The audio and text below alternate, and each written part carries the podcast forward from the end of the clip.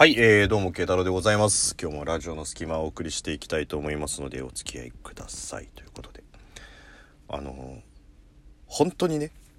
これガチで、ちょっとありがたいことに最近なんかコンスタントにお便りいただくようになったんですよね。どういうわけだかで今回もお便りいただいたんですよ。これね本当に1年続けてて思いますけど、お便りいただくっていうのは非常にありがたいことでございまして、はい、なのでこれからもねお便りを頂戴した分はできるだけこうご紹介していただこうとってなんでお前の番組で他力本願なんだよって話だけど、ご紹介させていただこうと思いますし、もしねリスナーさんの方いらっしゃって他の番組聞いてる方いらっしゃったら他の番組にもぜひいろんなお便り、まあ、僕はほら僕の番組テイストで答えられる範囲のことしか答えられないけどさ、もっと全然違うテイストの方もいらっしゃるからさ、いろんな人にこうその自分の質問がこうどうやって料理されていくのかみたいなのを聞くっていうのも、これは逆にラジオトークならではだと思うんですよね。まあ本当はラジコとか使って本格的なラジオに投稿するのもあれですけど、また取り上げられる率が違うからさ。でもこんな感じでね、まあいただけるってのは非常にありがたいことですし、いろんな方にぜひこうお便りを送っていただければと思うんですけれども、はい。で、そんなお便りなんですが、今回ご紹介させていただきます。ラジオネームがないのでお名前は紹介せずに、いきたいと思います。はい、慶太郎さんはじめまして。いいえ私はあなたと会っていますよそういらないホラーテイストはいらないというはいはいそのままいきますもん。慶太郎さんはじめまして。第317回で慶太郎さんが注射が苦手だったと知りました。私も今高校生なのですが注射が怖くて仕方がないです。だから注射を克服する方法を知りたいです。またどうすれば痛くならないですかというところですね。ありがとうございます。これちょっと思ったんだけどね、高校生の人も聞いてるんだね。なんかねラジオトークってどういう層の人が聞いてんだろうっていうなんか あるじゃない、ここら辺の大人の層が聞いてんだろうなっていうね、この音声配信はこう大人が聞いてんだろうなとかさ、このアプリは若い子たちが使ってんだろうなとかってあるけど、ラジオトークのこの怖そうというかこうメインターゲットはどこだかよくわかんないんだけどね。高校生がラジオの隙間聞くか頭悪くなっちゃうよも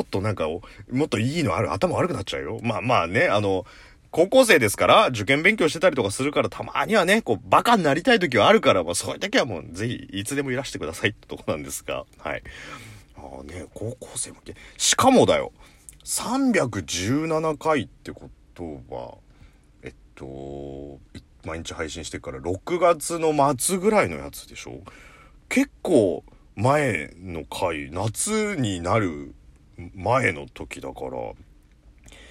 なんだろう6月末からずーっとこの質問を温めていたすごいなんかこう照れ屋さんだったのか過去回を聞いてもらったのか、うん、どう考えても後者だと思うけどね6月末から注射が克服できないっていう質問ができないっていううぶな子はそれはそれで可愛らしいけどなんでまあ過去回もずいぶん過去まで聞いてもらっちゃってね本当にありがとうございますってことなんですが、もうだいぶヴィンテージだよ。もう317回っつったらもうね、なんでまあとりあえずは今日はその注射についてお答えしていきたいと思うんですが、はい本気で嫌いだった。だってこのお便りくれた方はさ今高校生なんでしょ。高校生で嫌いでしょ。僕社会人になってからも嫌いだったからね。一回ね健康診断があって翌日から休みを取って旅行に行くっていう時があったんだけど、もうねなんだろう越えられない壁。普通ほら来週旅行行くんだとかっていうの楽しみじゃん。もうそのさ楽しみの旅行の直前にとんでもない門番が立ってるわけですよ。採血っていうね中国の武将みたいな感じになってるから、ね、採血っていうね採血が立ってるわけですよ。もうこれはどうするかっていうところでもうずっとやだ思いながら、もうその採血が終わった後のテンションの壊れっぷりったらなかったよ。もう余裕で成人超えてたけどね、もう。なんならもう今から数年前って言った方がいいんじゃないか。今から数年前はちょっと言い過ぎか。まあでもそれぐらいですよ。だからまだ高校生のうちにこう思ってるっていうのはまだもう全然よくわかりますっていうことなんですけどね。まあちょっとその注射についていろんな角度から切っていきたいと思いますが、まあこれは過去の経験談から言うところなんですけど、まあまずその1年、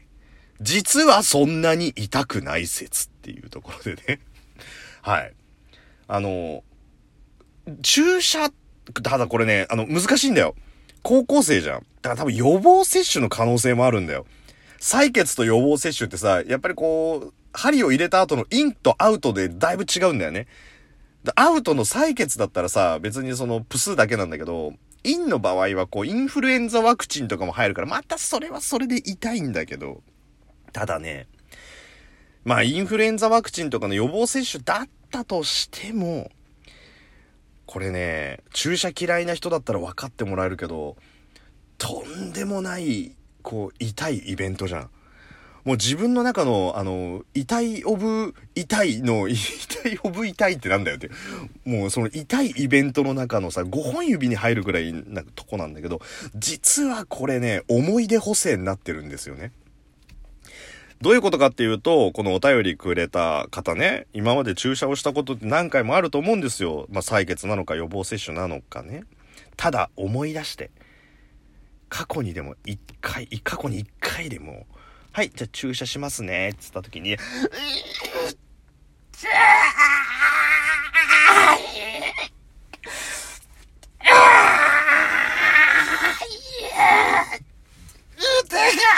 なったことないと思うんですよ、多分。多分ね。ちょっと今自分の血管が切れそうになったけど。実はだからそんなに痛くないっていうね。でもさ、イメージ的にはそれぐらい痛いイベントだと思っちゃうじゃん。で、これは何かっていうと、注射ってさ、まあこう病気を患ってる方とかは別だけど、そうじゃない人だとさ、1年に1回ぐらいのイベントじゃん、予防接種と採血ととかさ。ってことはよ、365分の1なんだよ、注射って。だ残りの364は注射に対する恐怖感があるから。だからその注射に対する恐怖感がね、もう364層にもなってるわけですよ。その上にちょこんと君臨している注射日当日なんつったら、そりゃね、もう痛い。でも実際はそこまでじゃないっていうことを冷静に考えていくと、いや、これもっと痛いことあんなっていう風にね、なったりとかするから、実はそれほど痛くなかった説っていうね。で、次はですね、注射やりまくる説っていうところでね、僕これ注射がなんとか普通になったのって実はね、事故を起こして入院した時からなんですよ。で、その時は結構体調も悪くて週に1回採血したの。もう最初は嫌でしょうがなかったとか思ったんだけど、そのうちその血液検査に出てくる炎症反応とかの数値で自分の体調が良くなった悪くなったが見れるから、もう早く採血してもう薬が効いてきたかどうか知りたいとかっていうことになってくるとね、人間克服できるもんで。だからもう後半の方なんか、もう慶太郎さんもうすごいね、そのフロア中の市長もそうだし、看護師もそうだし、先生もそうだし、みんな仲良くなっちゃったから、慶太郎さん今回新人の看護師でもいいですかなんつって、いいよなんつって採血プスってやるんだけど、うまく取れないわけですよ。普通だったら怒っちゃうとこだけど、もうこっち何回もやって慣れちゃってから、はい、違う、そこじゃない、もう一回って言って、はい、違う、そこじゃないとか言って、もう超テンパってんだけど、ナースの子はね、はい、そこじゃないとかって言える、やりとりができるぐらい慣れちゃったっていうところでね。だから献血とかをしまくるっていうね。しかもほら、場所によって献血センターとかだとさ、なんかこう献血し終わった後ジュース飲み放題とかさ、場所によってはドーナツ食べ放題とかになるじゃん。だもう高校生でしょこれ。高校生だからお金がない中で血差し出してドーナツ食えるとかってさ、こりゃなかなかじゃん。ね、血ちょっとピピって取られただけでもうドーナツ食い放題っつうんだったら、もう糖分とカロリー摂取するために血抜きに行こうよっつって、なんとかちゃん今日暇、血取りに行かないなんていうね。確か16歳以上だったら200ミリの献血はできると思うから、まあ世の中のためにもなるし、それでやってみるっていうのが一つ。最後は痛いオブ痛いで、痛いは痛いで被せようっていうやり方ですね。あのね、これ、熱い温泉あるんですよ。とある。その熱い温泉の中にザブンと入るところで、ある一箇所、地面から源泉が噴き出してるところがあるんですよ。その源泉が噴き出してるところにうまいこと座っちゃうとどうなるかっていうと、座るじゃん。源泉が下からブワって出てくるじゃん。肛門を直撃するんですよ、もう。で、そこ、肛門直撃するからみんなそこでピョコンってなるっていうね、その、僕らが言ってた肛門スポットっていうところ、ネーミングセンス考えろって話だけど、肛門スポットがあるのよ。その肛門スポットに行くとどうなるかっていうと、熱い温泉の中のさらに熱い場所が粘膜という弱い場所にショットっていうね、肛門に源泉ショットってなるから、もう周りの温泉の熱さを忘れちゃうわけで、熱って言った時はもう肛門しか意識がないからね。もうその肛門ショットに習って、僕がやってたのは注射の時に、余裕な顔しつつ、こっそり内ももを小さくつねるっていうね。ただこの時のつねるは本気ね。もう憎たらしい親の仇を殺してやるぐらいのつもりでぐーってつねるとね、注射の痛みより本気でつねった内ももの痛みの方が痛いから、痛いってなって、もう早くこの内ももの痛みをなくすために注射をなくしてくれって思ったりすると、意外に肛門ショットと同等の痛みがあるから、これで、注射本来の痛みを和らげるっていう方法があるっていうところでね。ただこれ欠点は恐怖心のあまり内もも本気で強くやりすぎるとちょっと内もも内出血しちゃうっていうね欠点があるんだけど、まあでもこれは結構僕の中でおすすめっていうところで、こんな感じで注射を克服する方法っていうのでいかがでしょうかというところで、少しは役に立つかなということで、慶太郎でした。